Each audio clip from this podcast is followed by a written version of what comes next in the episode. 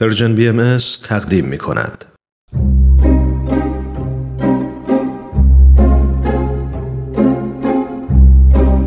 یاد باد روزگاران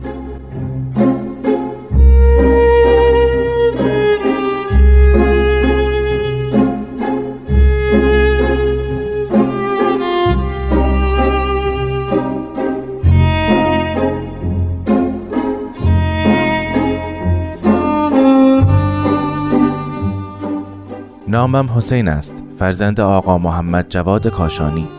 بعدها وقتی که به وظیفه آشپزی و تهیه غذا در بیت مبارک حضرت بهاءالله گماشته شدم به حسین آشچی معروف گشتم.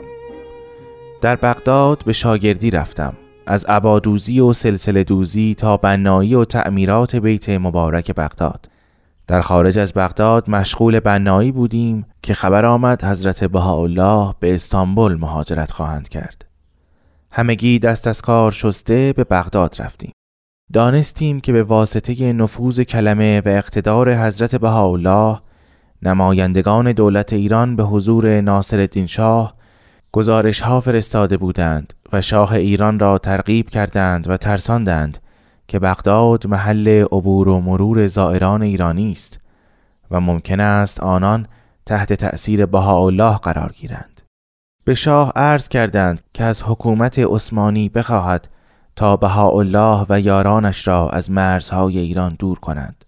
با این تصور که با خروج ایشان از بغداد امر بابی از میان می رود.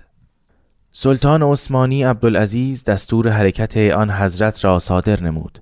و از نامق پاشا والی بغداد خواست تا این انتقال را انجام دهد. حضرت بهاءالله موافقت نمودند و پس از مدتی به والی خبر دادند که ما حاضریم برای رفتن.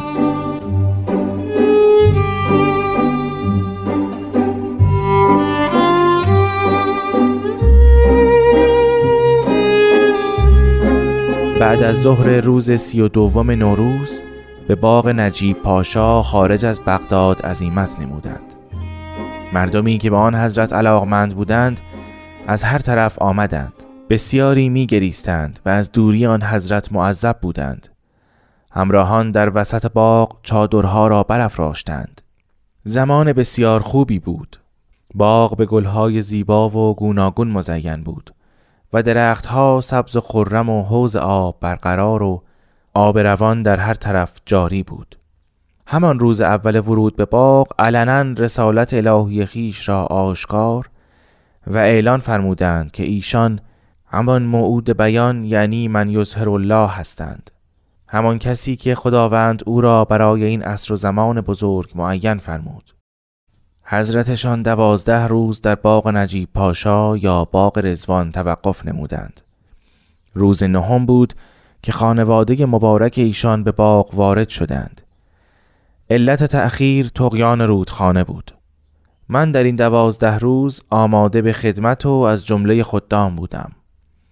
هر کاری پیش می آمد من هم حاضر بودم.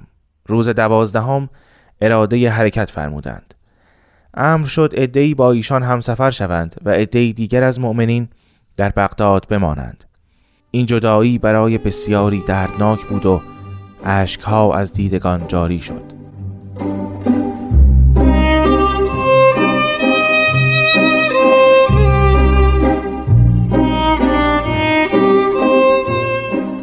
حدود شش ماهی که در اسلامبول بودند اغلب بزرگان و پاشاها به دیدار آن حضرت مشرف می شدند اما ایشان به جایی نرفتند.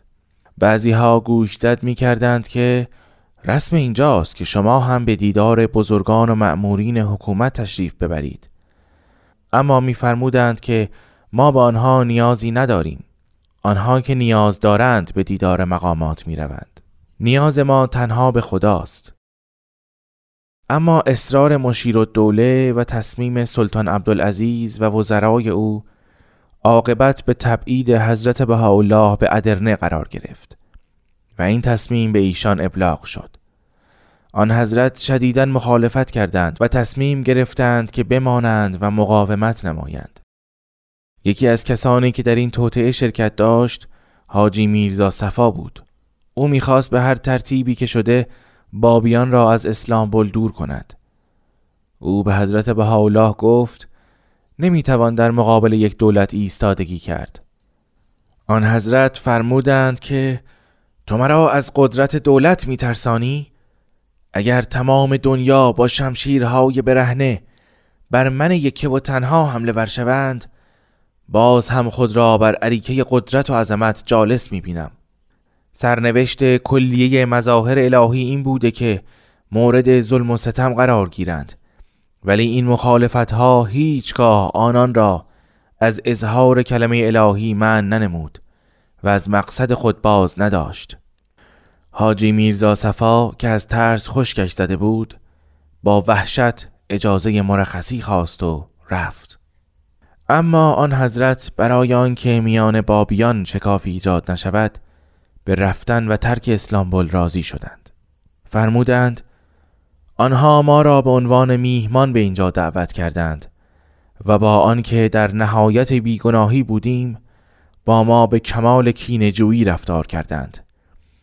اگر ما در این قلب عالم با همین عده قلیل تا درجه شهادت بر سر قول خود می ایستادیم تأثیر آن شهادت در جمیع عوالم باقی و برقرار می ماند